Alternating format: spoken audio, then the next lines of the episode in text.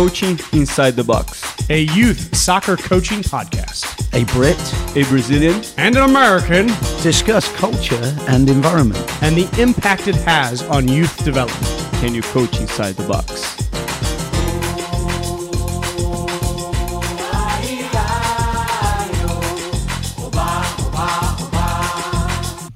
Hello and welcome to another rousing episode, the first one of 2024 from Coaching Inside the Box. We're kicking 2024 off a little bit differently, though. Uh, 2024, at least to start for the year, isn't necessarily going to be a soccer first podcast. We're going to be a life first podcast. And what do we mean by that? We mean that we're going to talk about when you apply uh, Legends for Life uh, coaching, Legends training soccer legends philosophy to the to the to the sessions and to the uh, to the methodology that you run with your teams. You have an impact that that reaches far greater than just the impact that happens in between those white lines. And uh, we're eager to dig in. Andy's back in author and writing mode, putting together, putting pen to paper or finger to type pad to organize and edit and finish the next edition of his second book, Legends for Life. Andy, Philippe, welcome back.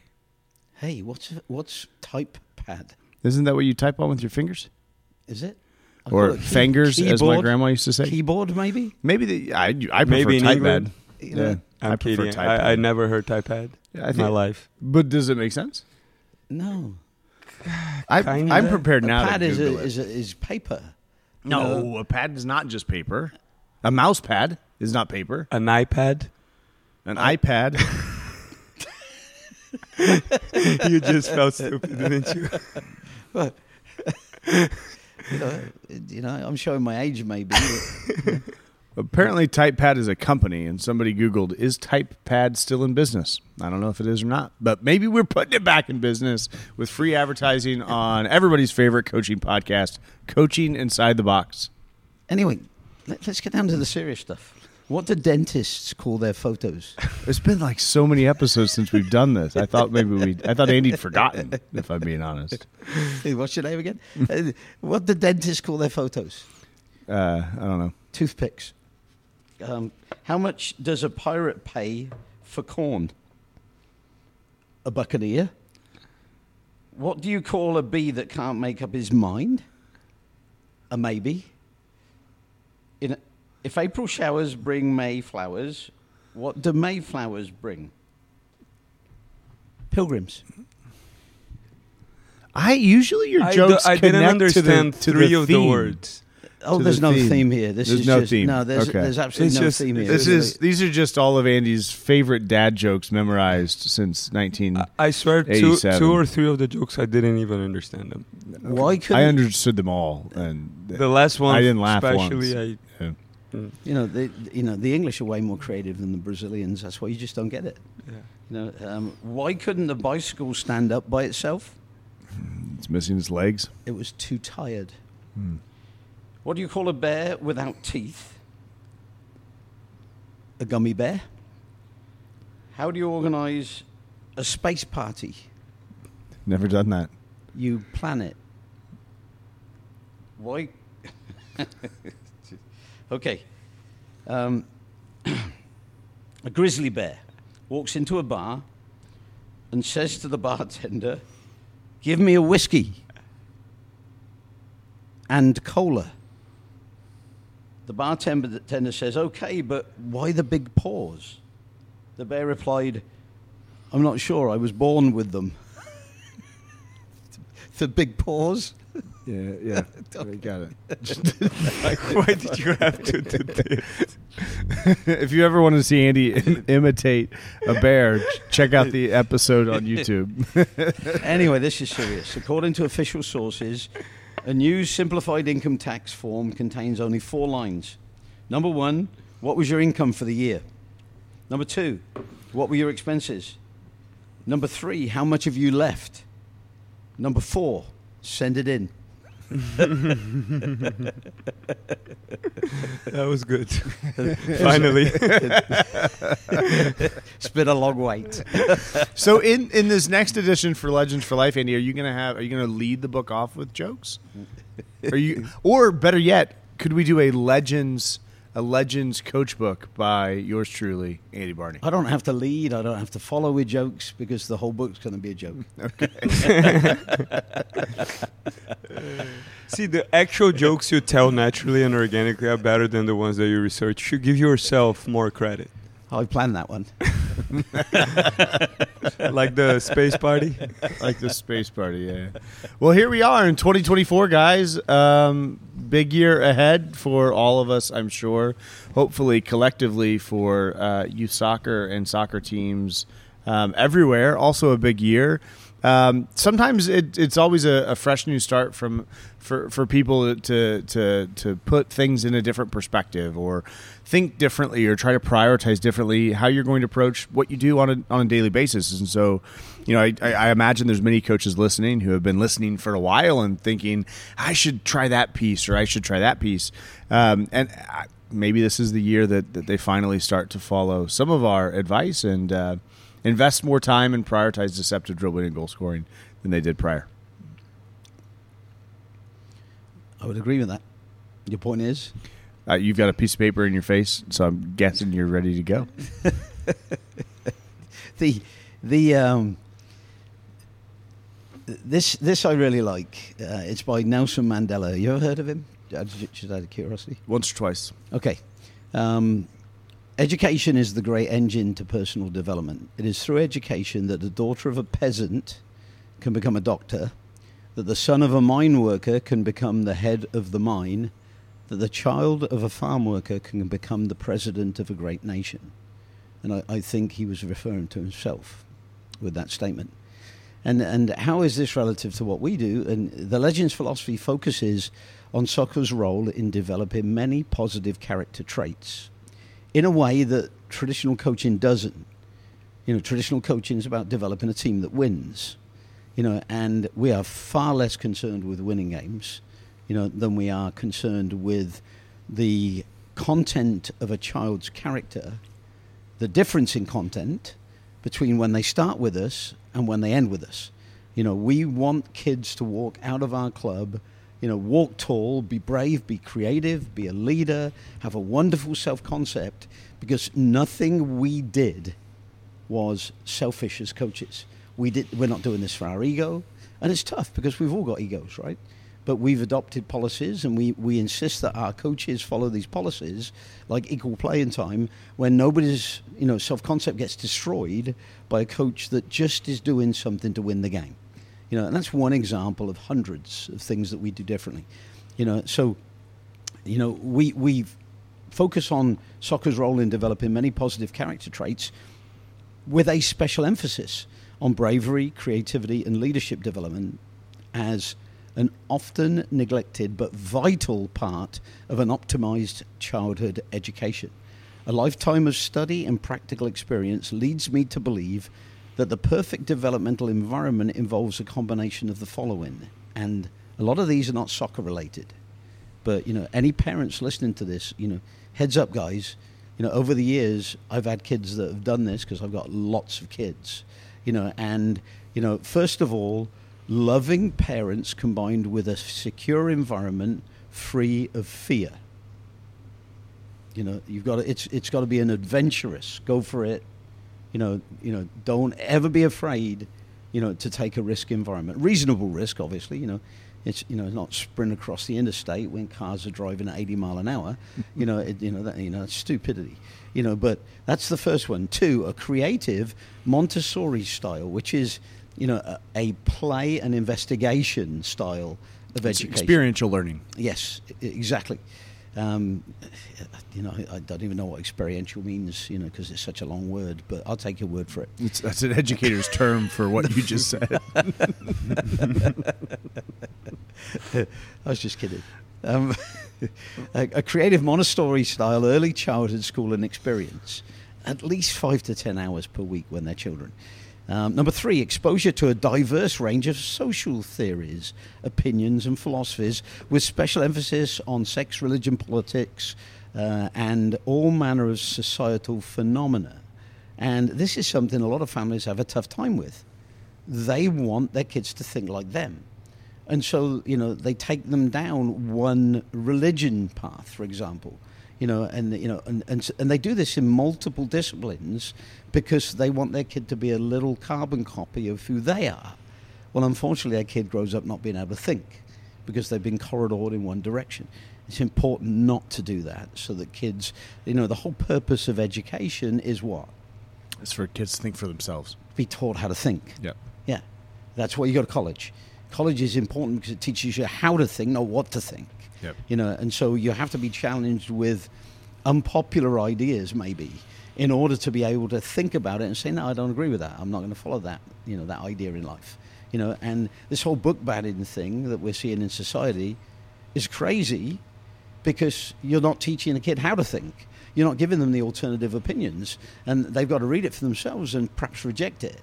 You know, if it doesn't make any sense. You know, if it's not going to make them a an intelligent, kind, you know, human being. You know, number four, a fun, dynamic early childhood soccer program.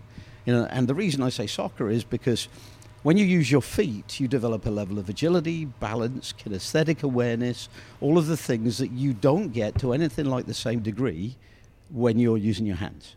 Does that make sense?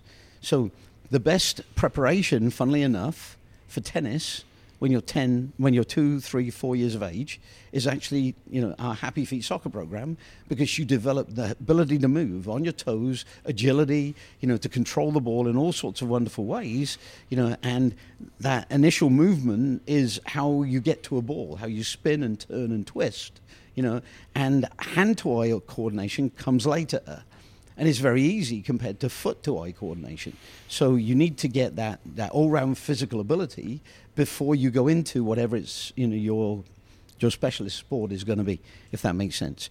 So you know our Happy Feet program is the perfect physical and self concept head start. Kids love it. It's story time with a soccer ball.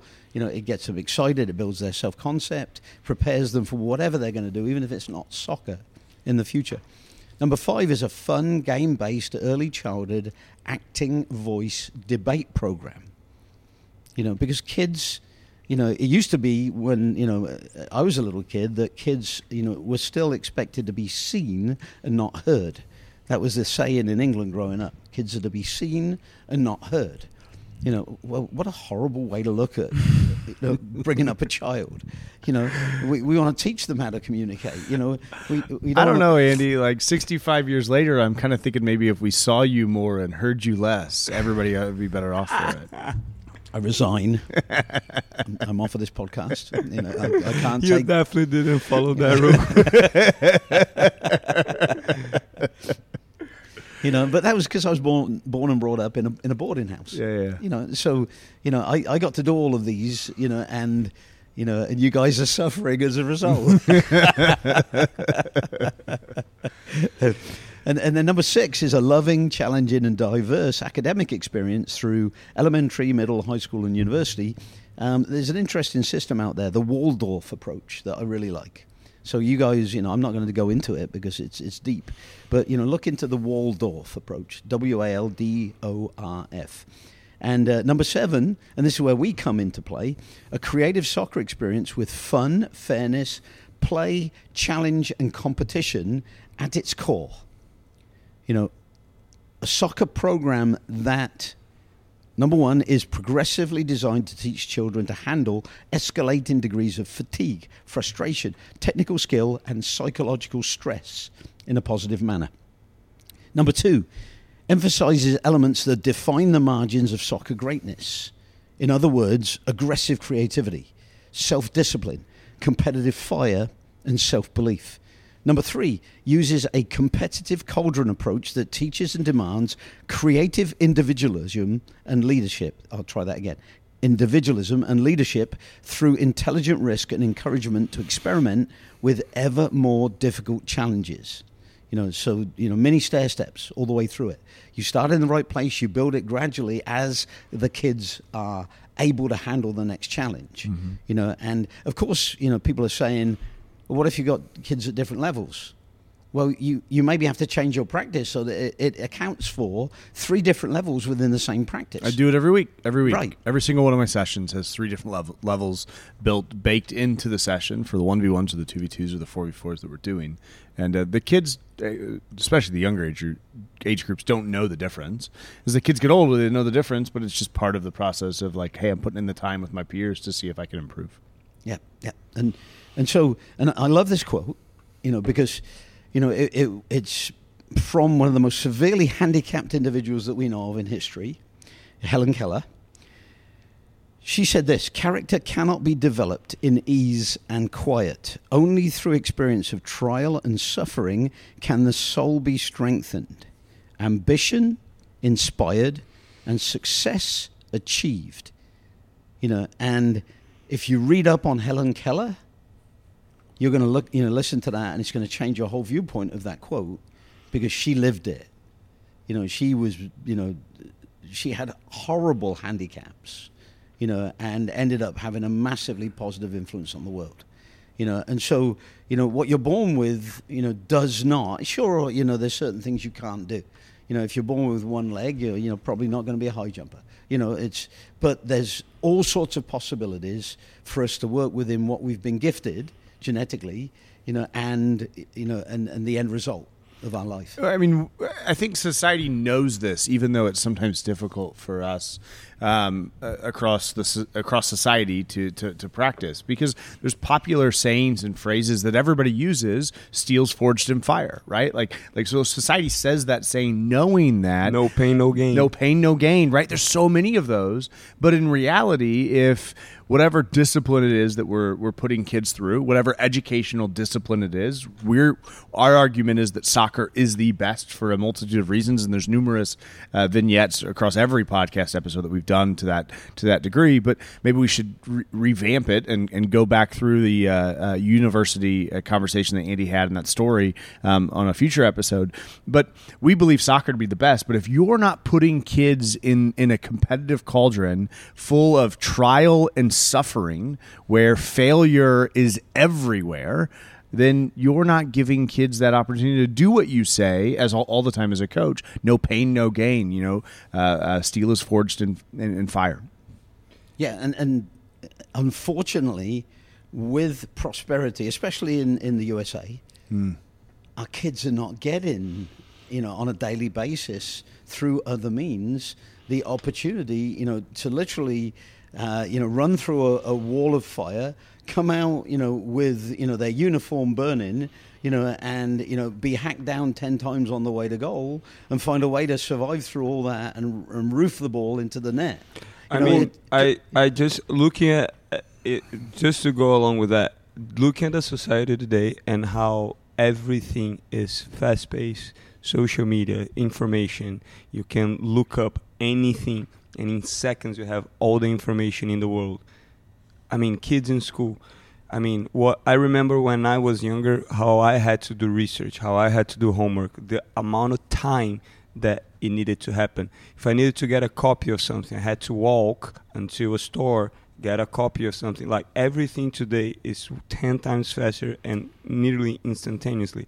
Going back to where you guys are older than me, right?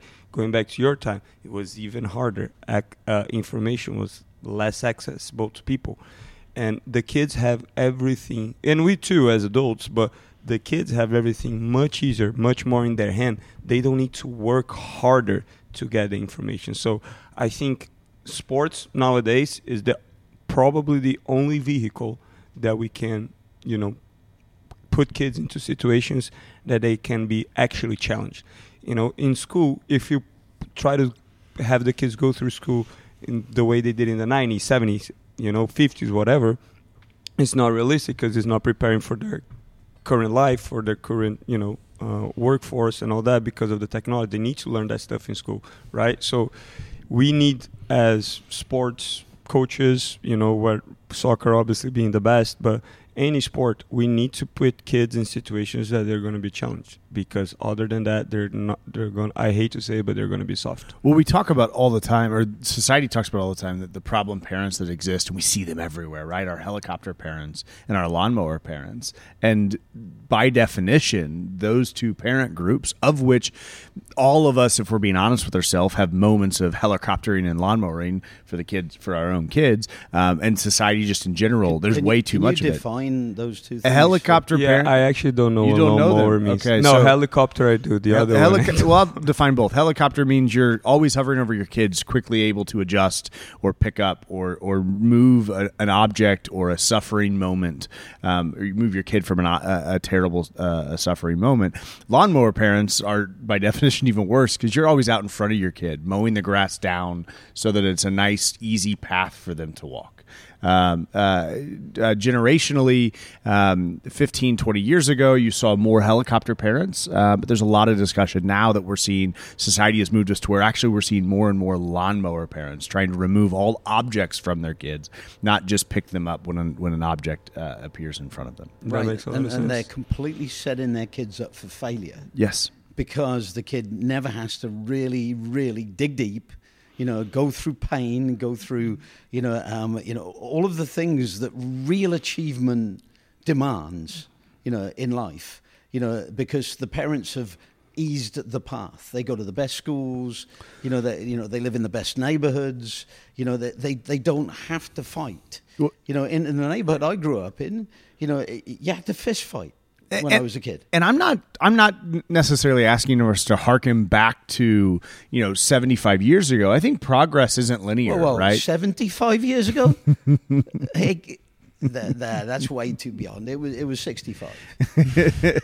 but you know, progress isn't linear, right? Societally, from a societal perspective, as as, as we move forward in terms of, um, uh, we're going to take steps back, and there are generational challenges that every generation has, right? Baby boomers, boomers didn't, boomers struggled. They went through trial and suffering at a significantly greater degree than my generation, which is millennials, right? And which I would argue did more so than the the current um, young uh, um, uh, young professionals out there, Generation Z. And with every generation, there are positive growth um, uh, characteristics and there are negative ones. Um, and I think that we have seen uh, uh, not nearly enough trial and suffering for current kids, all the way up through my generation, um, uh, where our society has become so prosperous. To Andy's point, Yeah, every generation previously had it had it harder than the next generation. and I'm not suggesting we go back to the style of life that made it hard. I'm saying we But if more we're going to intelligently. optimize our character, We've got to intelligently insert that into Correct. we have today. to challenge Yeah. our kids to be brave and to be creative and be leaders, you know, and to go through hardship, you know, you know, and but when, when I say that, it makes it sound as though what we do is actually not fun. What we've got is we've got an incredibly tongue dragging, intense soccer program that's beautifully creative that involves primarily dribbling and shooting that makes it incredible fun. But it's also absolutely appallingly hard, you know, from a physiological perspective, which is exactly what the kids need. But while their, you know, their tongue is dragging and they're dredging their lungs for the next breath, you know, which is literally what happens in one-on-ones, they're also, you know, in a weird and almost perverse and almost masochistic way, enjoying it. Mm-hmm. You know, if that makes sense. Yeah. You know, but they walk away having built tremendous character because every round was, you know, after the first 15, 20 seconds was brutally tiring. And they're holding on physiologically through the round. And then they have to produce points of brilliance because we expect them to do drag Maradona turns and, and bend the ball beautifully into the far corner of the net, you know, whilst their tongue is licking the dirt off of the, the AstroTurf in our facilities, if that makes sense. And there's a lot of dirt on that AstroTurf. you know, but, you know, hopefully this all makes sense. You know, and what we put in is what society doesn't. Mm. You know, so kids walk away from here, you know, and you know they look at the next challenge and their instant response to the next challenge, not like other people that look at the challenge and say, "Oh, that's too big for me." You know, our kids look at the next challenge, whatever that may be, something in college, you know, maybe a dating challenge, you know, maybe something, you know, you know, I'm at a disco or you know a social event, and I see the girl of my dreams on the other side of the room.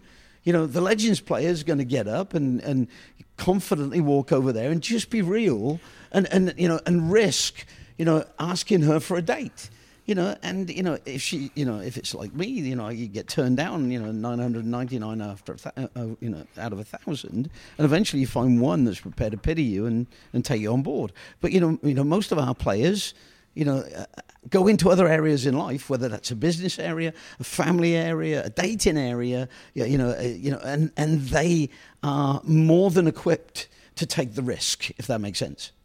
Well, eh, yes, that totally makes sense. I want yes, and I want to um, bring us before we go to Andy's next thing. I want to bring a soccer uh, uh, comparison here. Right, would, traditional coaching is lawnmower and helicopter parent coaching, and what do I mean by that? It, I mean that traditional coaching, especially in the younger age groups, you are co- you're coaching your kids to move the ball to find the weak spot of the defense and then attack there where there's not very much competition. You're not likely to to experience suffering or a tr- or a trial, right? Traditional coaching encourages kids to pass backward where it's likely there is no defense, right? Where it's easy to have success in terms of moving the ball backwards. Legends coaching is not helicopter coaching. It is not lawnmower coaching. We want kids to get the ball and to go forward. And if they're going through a defender or two defenders or three defenders with skill and creativity to do so, all the better. And I think that's that's an important um, uh, piece to understand because as a society we all everybody everybody talks about helicopter parenting and lawnmower parenting as being problematic for the future. But then when we look at traditional soccer coaching we quickly look at if we can just teach our kids on how to pass it around and get around and go through the easy part of the defense well that's that's that's missing an element of trial and suffering, which we all agree is necessary for for positive character development moving forward. Right. And, you know, when I was a kid, you know, this is how manic I am. I read The Lord of the Rings, the whole thing, the trilogy, 23 times. With your shoes off, Twenty-three. yeah, and he did I'm- it. Um, he did it without shoes, walking uphill in the snow to school every day. While it was picking pretty my impressive. nose. Yeah, yeah, Yeah, yeah. Which is easier to do than most noses. But the point is that I love that book so much because it was about adventure. It was about, you know, getting out of your box. It was about going for it. You know, imagine poor little Bilbo, you know, entering the mines of Mordor. You know, this is a hobbit. He's a small guy. He's got no power. But he had the bravery, you know, to enter Mordor, to look Sauron and his big, horrible eye, you know, and cast his ring into the crack of doom. You know, and, and so I was brought on this whole concept. You meant. Frodo. Sorry? You meant Frodo, right? Yes, sorry, Frodo. Yeah, You read it 23 times and you a perfect example of comparing Andy's generation to my children's generation. Andy read a book 23 times. My 10 year old hasn't read a book once, but he has watched every episode of, of The Office 23 times. So, like, if there's a better illustration of society's changing and in some ways not for the better, I think that's it. Yeah, you know, but you know, and, and so what we're trying to get kids to understand is, you know, we are Frodo, you know, in, in, in Mordor. You know, we're at the crack of doom, you know, and we're facing this decision. Do I play it backwards? You know, do I give the ring to somebody else that's, you know, following me up, you know, 20 miles, 30 miles, 100 miles behind and say, I, I couldn't do it. I'm sorry. You know, it, you know, you've got to be, you know, the Kylian Mbappe. You've got to be the Leo Messi. You've got to be the CR7 because I'm just a weak and wimpy human, you know, and you're a superstar. You know, and no, we want our kids to be adventurous. We want our kids to be the superstars, you know. And so we, our club, has an outrageous premise. Listen to this that soccer is modern society's most beneficial character development vehicle.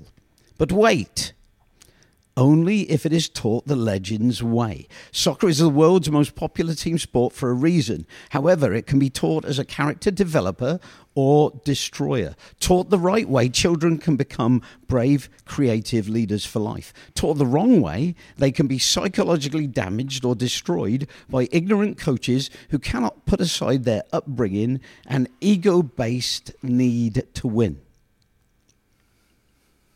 That's huge. You know, and kids walk away from our club bigger, more confident, you know, willing to take risks, willing to be the leader of the group, the class. You know, down the road, the open their own business. You know, you know, uh, go to you know, do things that other people haven't done before. You know, go to outrageous countries and have adventures. You know, and you know, you know, climb mountains and you know, and, and do the things that that really, as you look back on in your old age, you know, make life worthwhile. You know, I, I'm going to look back in my old age and I'm going to say, boy, you really lived. I look, you know, uh, this is kind of a, a, an example of this, but we've all seen these lists on the internet, you know, and like Facebook. And how many of these have you done? You know, yeah, yeah. you know, yeah. Uh, do you have a scar? You know, you know. Those lists are especially um, uh, uh, prevalent on boomers' um, Facebook pages. Okay, and and, and so. So you know, I take. I, I, understand you're insulting me, but you know, I'm just to move beyond it. and you my know, mom. I'm, a, I'm strong. I'm a brave, creative leader. Um, and my mother-in-law. you know, but at, at, at the end of the day, I do these lists. You know, and you know, have you ever been re- arrested? Yes. You know, and I was acquitted because I was arrested incorrectly. You know, but I wouldn't back down. You know, in the situation I found myself in because I'm a man of principle and I'm brave enough to get in a fight if somebody tries to punch me. Yeah. You know, so yes, you know, d- did you get a tattoo? Yeah, I was a stupid 16 year old one time in my life. You know, no, actually, for quite a while. I think it was 365 days, actually. Um, but. but uh, you know, uh, but you know, I got a tattoo. You know, because one night, you know, I I was drinking like I shouldn't have been at sixteen. You know, and I made a stupid decision because my brain wasn't working because it was it was absolutely embalmed in alcohol you at got the a, time. You got a homemade tattoo. It's an ugly thing, yeah. You know, a homemade tattoo. What, well, I have. That's one of the stories I never heard. Oh, it's on his arm. You haven't seen it? I have, but I never asked him. Oh, okay. Yeah, yeah. Cause it's kind of fading away, so I, I thought he was trying to Have- hide it for some reason. Speaking of which, getting arrested. Have you ever have you ever asked Kyle about the story about him being arrested while wearing a UPS uniform? no. You should do that because it's a good story. U, UPS man went to jail. Uh, Halloween. Yeah, it was college. a Halloween. Yeah, yeah. but but the point is, you know, I, you know, and literally, there's one thing on that list that I hadn't haven't done most of these lists. Sure. You know, because you know I visited you know most of the countries that you need to visit to you know qualify for maybe the number. You've of, lived a life. Maybe this makes sense as to why the boomers are filling it out because they've lived long enough to have actually lived life and, and, but and at the same the time, boxes. you know, there's lots of boomers. You know, and I, I had to laugh because you know somebody I know. You know, there was a list of like 51, and I'd done 50, and somebody I know had done six. You know, I'm looking at that and I'm thinking, you know, you know, you know, there's kind of like, you know, you know, when I die, I want to go out of this life, you know, on, on a toboggan, you know, going down the steepest snowy hill, you know, you know, screaming drunk as a lord or whatever, and just woohoo, what a life, you know, and and uh, you know that whole mentality of you know use every moment, enjoy it, celebrate it, you know, and you know it's it's it's a great life, you know, and you know, and I don't understand people that bring life down, you know, because my job I've felt has always been to bring you know kids up bring people up, give people opportunity, make life better, make it exciting, make it challenging, not easy, because life isn't exciting unless it's meaningful, is my feeling. You know, and other people might disagree with me, but I love the fact that, you know, between two marriages, I've got eight kids, you know, and they drive me crazy, don't get me wrong, but I'm alive. I get up every day with problems. You know, I, you know, I referee, you know, arguments, you know, and, did you say barely? well, it's in part because you can't turn your head to to, to see if I want fully. to say something for you to get mad, I'll just go. Let- let- Let's get back to something really important. Please, everybody is listening, ignore Philippe and Andrew and listen to this. Um, taught in, in its most effective form, soccer can challenge children to produce incredibly creative and gutsy solutions to tough challenges under the greatest positive and negative pressures. Taught the wrong way, for example, by encouraging cheating. You know, dive in, for example. You know, you know, there's there's tons of examples. Why'd you look at me when you said Ivy? You're Brazilian. I've watched you play. You're not Soccer can undermine a child's self concept and much of their ability to lead a positive, productive life. I freely admit to pushing the edge of the envelope with my claim that soccer is the most beneficial character developmental vehicle in modern society. However, if we set aside our biases, we may recognize the ultimate truth in this assertion. While reading this book, and this is about the book that I wrote, Training Soccer Legends and Legends for Life, the two books. By reading my books, please open your mind, try to recognize the pitfalls of your upbringing. Yes, we are bigoted to a certain degree, all of us. And recognize that soccer taught the Legends way is unusually and immensely good for children when applied to their daily lives. That's the challenge. That's the challenge, and, and like, and that's what we're talking about in terms of soccer ta- taught the legends way. Soccer taught in a way that we embrace risk. Um, you know, Andy, you, you the motto we use oftentimes for the club is "brave creative leadership for life," right? Um, and um, I I find myself more often than um, than seldom, uh, so fairly often, um, reminding the the players that I coach or their parents what that means. Like bravery, legends for life or legends brave creative leadership for life means bravery is like is a willingness to to not be afraid to fail. Right, I, th- I think it. I think when you boil it down, it's not to be afraid to fail. So while playing in practices and games, embracing risk, knowing that failure could just be just around the corner, and being prepared to take it on. Creativity or creative from a perspective of being being willing to look at problems and try to create new solutions. So not a pre-described pattern play solution to breaking down a defense, but oh, I got to figure out how to get past this, and I want to do something different to do that. And what we found is players that are not afraid of failure, that embrace risk, who also look for creative solutions with playing when playing, become leaders and leaders for life. No matter what um, uh, environment or discipline or whatever that they're doing, they're a leader forever because they they were during their formative years they built that confidence um, and that that that self concept that led them uh, down that leadership path. The, the, the one thing that just irks me, burns me, frustrates the heck out of me is that we get players that are recruited away because everybody wants our players, right? Because we've developed these brave, creative leaders, you know, and they're recruited away by coaches and philosophies and clubs that, you know, they may have, um, you know, they may play in something that can achieve an objective, like, you know, get more college coaches on the sideline, you know, but when our players get there, because of the coach's lack of bravery and creativity, you know, and out there leadership, the coach puts them in a box. And in no time at all, you know, undermines their bravery and they're nowhere near the player that they were six months a year earlier, you know, after playing in our program for eight years. You know, and, you know, so they're still better than everybody else on their team. Don't get me wrong. You know, because, you know, you just can't undo eight years of great coaching and bravery, you know, and going for it in six months, a year, two years, three years. And even when players have been gone eight years and they're playing in the pros, you can still see that our players are better. They're more creative. You know, they've got those extra touches.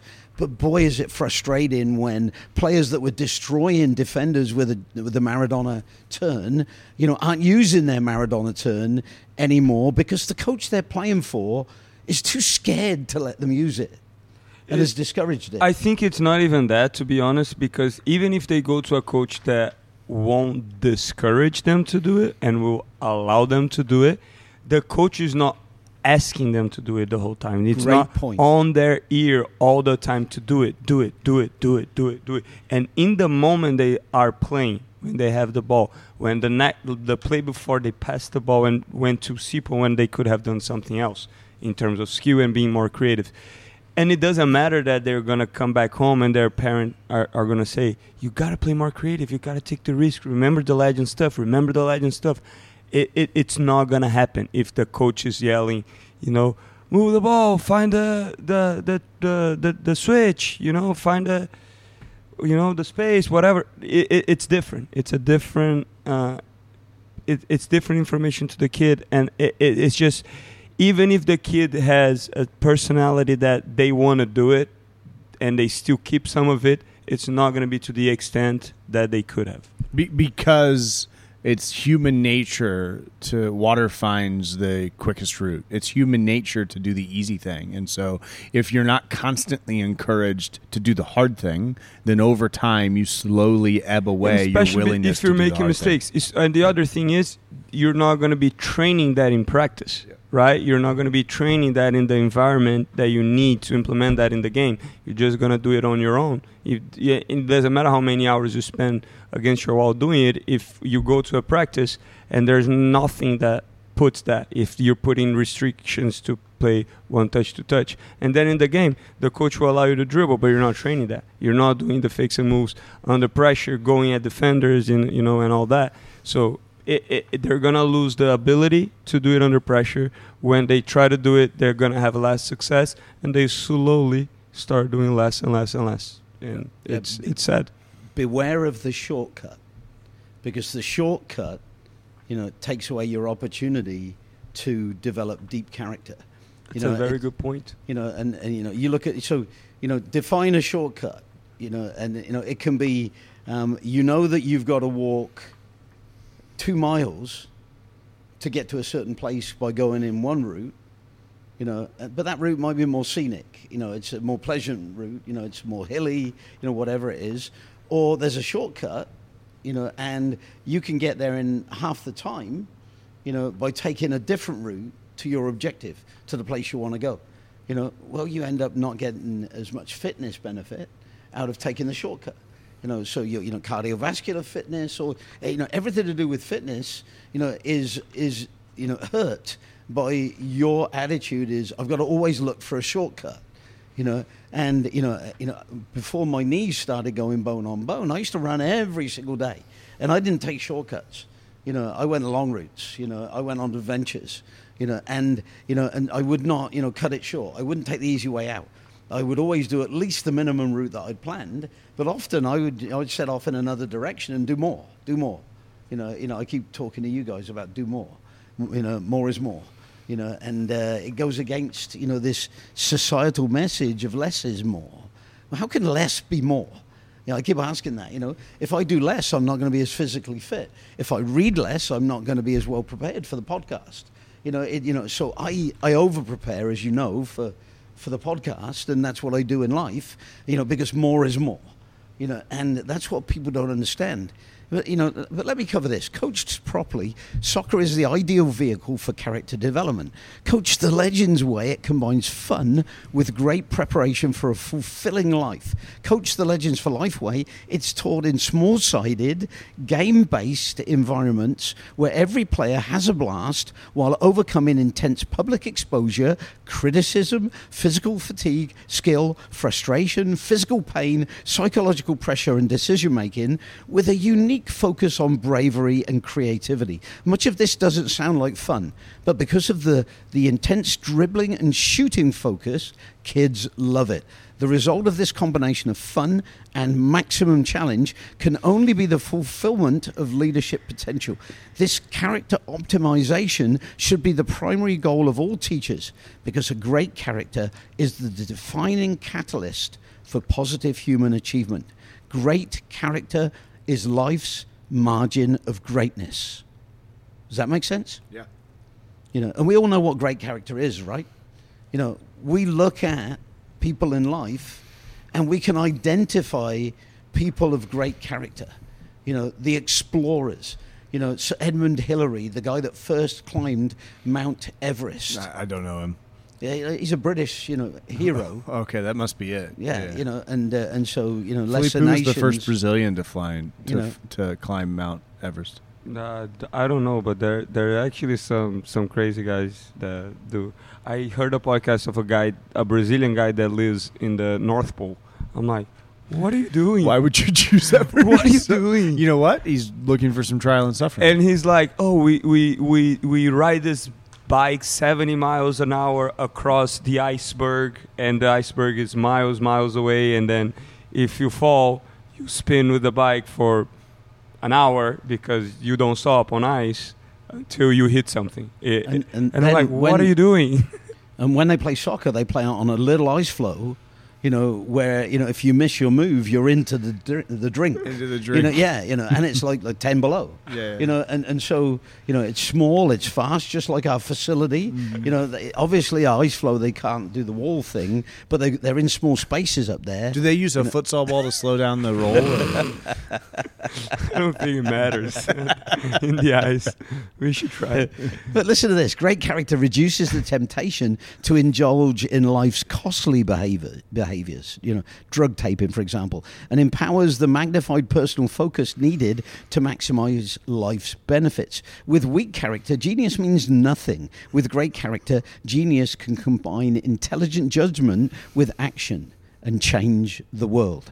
Many books have been written about fitness, bravery, intelligence, leadership, creativity, and motivation. However, none has given today's youth a viable blueprint for making these things happen in a format that guarantees the acquisition of these positive characteristics and a fun environment that combines tremendous enjoyment with friendship, dynamic activity, and shared purist objectives. The Legends for Life method combines the ecstasy and euphoria of overcoming soccer's most difficult obstacles in the most positive, creative ways with all the inherent, inherent benefits of the world's most challenging and popular team sport.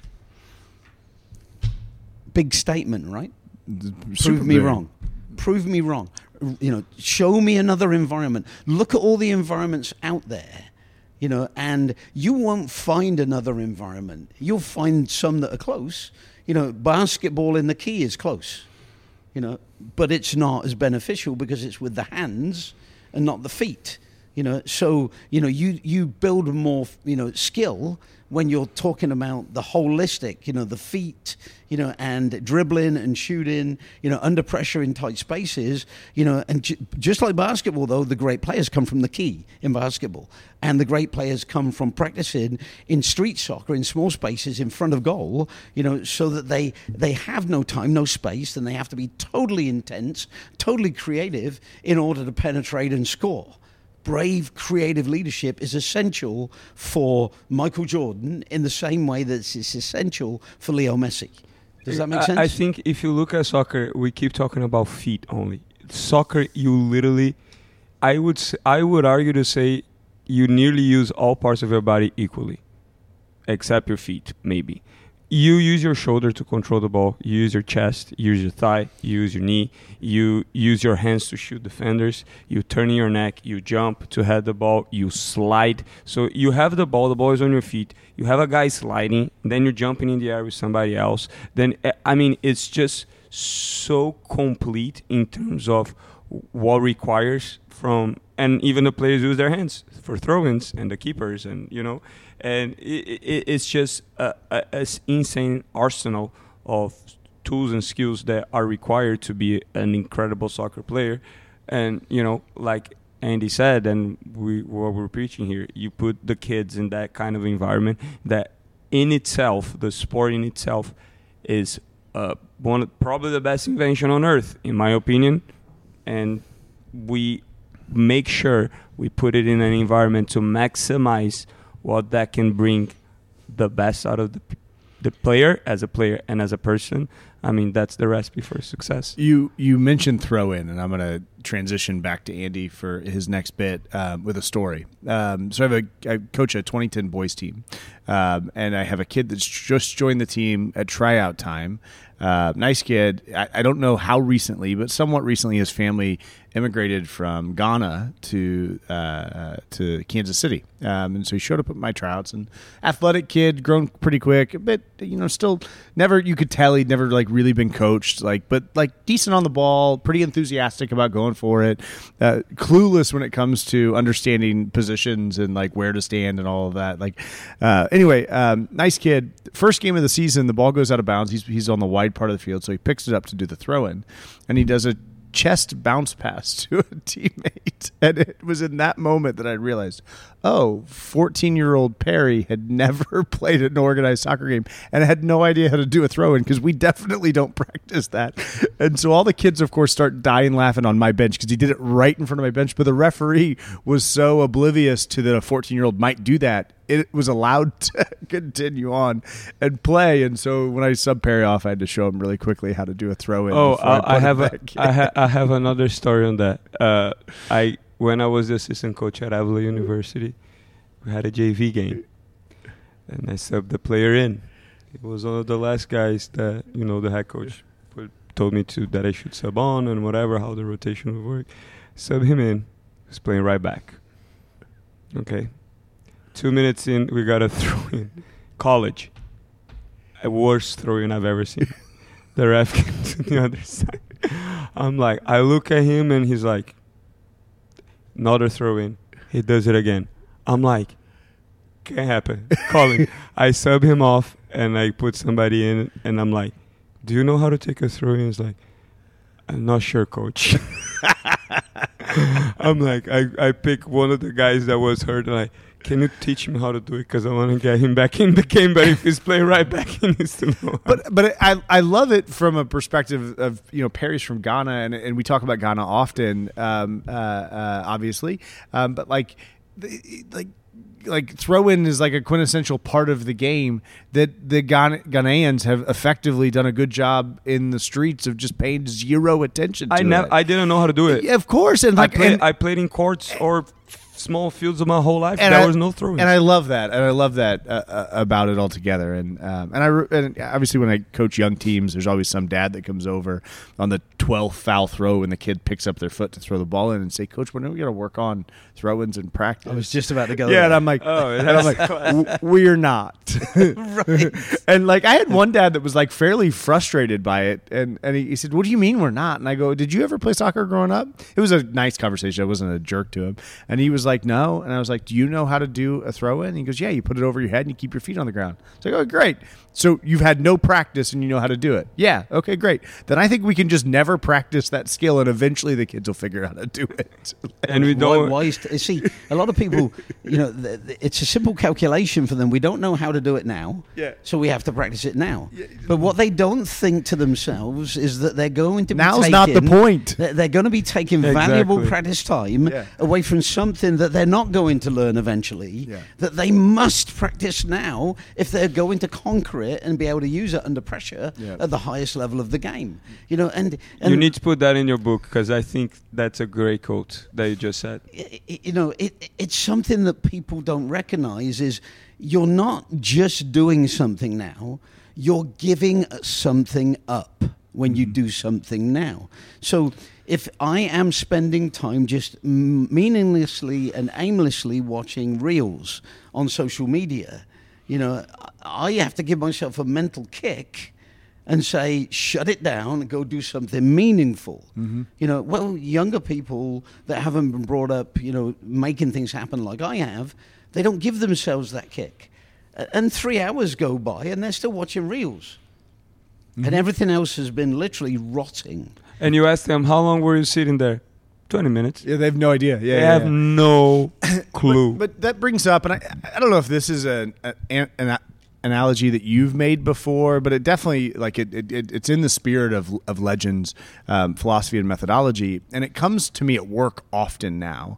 Um, but you know, you know, life or soccer or work is like laying in bed with a blanket that's not big enough to cover both your head and your feet. And so you have to choose Yep. what to prioritize. And so sometimes at night, I've got I've got my shoulders uncovered because my feet are covered, and then my shoulders get cold, so I pull up the blanket, and now my shoulders are covered, and my feet get cold, and I, it's this constant reprioritization and rethinking of what needs to be focused on now. And I have this conversation often at work with with with uh, my colleagues, and they're like, ah, th- but we need to do this. This this is something that needs to get done, and I'm always like, well, yes, but this other thing needs to get done too, and we've got to pick one or the other. Um, uh, uh, uh, to, to, we can't do it all. We have to prioritize and make sure that our priority is one that leads us down a path to have the greatest amount of success. And that comes back to at the core of what is training soccer legends is we've we have come up with the most efficient way to get the biggest bang for your buck by working on the top down most difficult skills and only working on those, recognizing that they just the law of physical education touch everything everything below it right and so um, and not focusing on now because now is not the point That that that principle is in Training Soccer Legends, my first book. Mm-hmm. Yep. It's the short blanket principle. Yep. You know, if you pull it up to cover your head, you expose your feet. Pull it down to I cover I got your it feet, somewhere. you expose your head. You know, and so what you've got to do is you've got to um, pick your priorities in life really carefully. Put some socks. And then you don't- don't develop any mental toughness. you know, you never have cold feet. But that's And- what and people you- do. But you- that's what people try to do. exactly they try right, to though. they try to put socks on. there's a story you tell and i don't think you've ever told this story on the podcast where you used to compete maybe with uh, one of your buddies hugh we always talk about um, uh, used to compete with people where you would go for a run and you would put your feet in the freezing cold creek and see who could withstand having their Oh. feet in the creek the longest So, so you know, we we were phys ed students. Yeah. You know, before um, people were worried about you know like exposure to the elements and stuff. So we actually were sent on a, you know on an overnight trip. You know, where we had to bivouac and use just a plastic bag and the overnight, and the temperature dropped, dropped way below freezing, and we had Virginia Jones, one of the girls on our in our group, had to be taken to hospital the next day, you know, with hypothermia mm. because she she got so cold, and they abandoned their "you've got to make it no matter what" philosophy, and they were trying to train us. They weren't just masochists. You know, or sadists, the people that ran the course, you know, they were trying to train us so that if we had a group of children mm. and we were in mountains and nobody had radar in those days, you didn't know that bad weather was coming.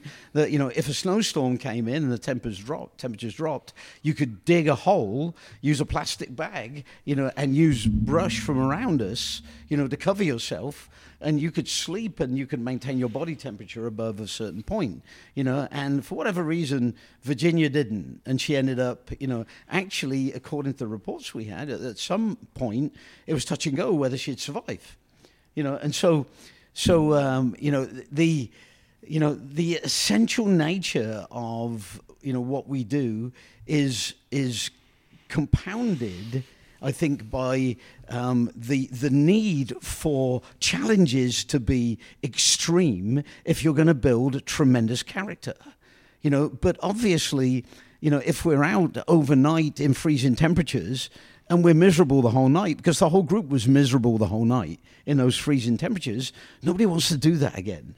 You know, we've found a way to make it fun so you want to come back so that the kids want to come back because they walk away and they say, "Oh, I felt like crap in round number three, and I nearly threw up, or I did throw up." You know, you know. But you know, by the time it's all said and done, and all the scores are in, and you know, they they they know that they've improved, and they scored you know 50, 60 goals, you know, during these one on ones, you know, and you know they they look at it and they say, you know, that was fantastic, you know that, and they feel special. They they walk out, you know, a foot taller, you know, in their imagination, you know, because they survived the battle and they prospered through the battle. Well, we've all, all every listener has has had a moment where they've they've exercised, and during that exercise, they walk around, walk after the exercise, they walk out of the gym or the field or the court, and they have that exercise high, like you know, physically. I just put myself through something and I feel good as a result. The difference between um, Legends 1v1s and just going out and running lines or sprints is that players come out of that session with the exercise high in one or the other because both or both of them because both of them push you anaerobically and aerobically to the limits, right? But there's thought associated with 1v1 and you have to be creative and you have to put the ball in the back of the net and you have to defend and you have to think about how am I going to defend you know Ryan Kaufman who's got a fantastic Matthews and can bury it if I give him just an inch of space. And so you come out of that session not just with the exercise physical high that you would get out of a sprint session but you come out of that session with the mental and emotional high too of having pushed yourself mentally to the brink and all of your creative triggers pushing those as far as you can push them absolutely. You know, you you nailed it.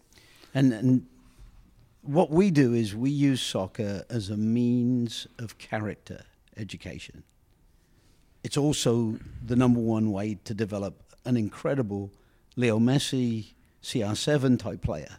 You know, so you know, but it's we we want our kids and achieve this objective uh, because when the kids leave us, they got deeper, wider, broader, you know, um, you know, personal character responsibility, you know, uh, you know, in life, you know, and that's long been a passion of mine. I've spent a lifetime in soccer and coached at the youth and adult level for 50 years. I was lucky to have a family with generations of professional players. Soccer was a constant topic of conversation. How I was, however, I was even luckier because some of my greatest influences were from around the world. You see, my parents owned a boarding house in Oxford, England. Most of our guests were connected to Oxford University. Daily discussions involved very intelligent people from all over the planet. They were of various colours and creeds, from all races, with different religious perspectives and opinions. And I grew up having to think again every day. Before the podcast started, we were talking about Adam Grant's book, Think Again, which is a tremendous book. Uh, and what does think again mean? You know, these guys educated me to ask questions, to seek to understand, you know, to be open minded and willing to change when their logic pointed me in a different direction. That's what we do as a Legends Club. We ask our players to try the most outrageous stuff, you know, to work hard to conquer, conquer these movement patterns, you know, the situations that they find themselves in in the game, you know, and, you know, we show them where to use these moves, but they've got to be there a thousand times you know, doing it under pressure in the in the small-sided game situation, one on one, two on two, three on three, you know, in the goal mouth, you know, where you know it's literally do or die, in order to you know fail and think again, and fail and think again, and fail and try again, you know, and think again and try again, you know, and you know after a while though they conquer. You know, they transcend. And this is what this is about. It's about transcendence. Why are we happy with winning a stupid game two to one? Why? It doesn't make any sense. I want my kid and I want every kid in the Legends Club to transcend, to be godlike when they've got the ball. That's what transcendence is. It's not to be ordinary. It's to actually be dominant, to, but at the same time, intelligently dominant where you're kind and you're caring, you help others, and you do wonderful things for everybody around you, everybody in society. So you're transcendent in all sorts of positive ways. And that's what other programs don't even scratch the surface on because they're focused on things that are selfish, that are ego based, instead of in the interests of every individual. And more than anything, when a player leaves us too early, that's what they lose. And they might have the best parents in the world. But those parents, in their lovely, luxurious, upper class neighborhoods, you know, in the cities all over the country, you know, especially Kansas City, where the Legends, you know, it was founded and based, you know, those parents cannot reproduce the blood, sweat, and tears that we reproduce in our facilities that we demand in our facilities, that the kids experience practice in and practice out in our facilities. They just can't do it. It's an impossibility. It's beyond them. They haven't spent the millions. They haven't done the research. They haven't done what we have done that enabled us to write Training Soccer Legends, Legends for Life, and Legends by Design, which I'm working on now, and Legends by Culture, which is the fourth book You know, and, and these are all things I'm working on constantly behind the scenes, and none of the other clubs have done this work. They do not understand to the degree that we do, and we've put it into practice, we've proven it works, they do not understand how to develop great players. Yeah. Yep. And they take them from us sometimes. And they, I'm going to step in here. They damn well destroy them to a certain degree.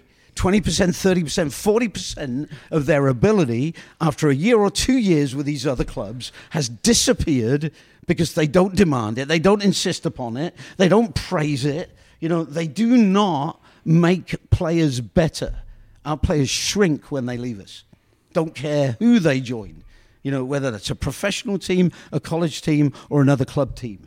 They shrink when they leave us and I want to cry. So many times I've gone to watch ex players playing on another club for another team with a bunch of robots that just want a one and two touch pass. And this kid could have been Pele. This kid could have been Johan Cruyff, Diego Maradona, Marta. And they've been put in a box and they've been restricted.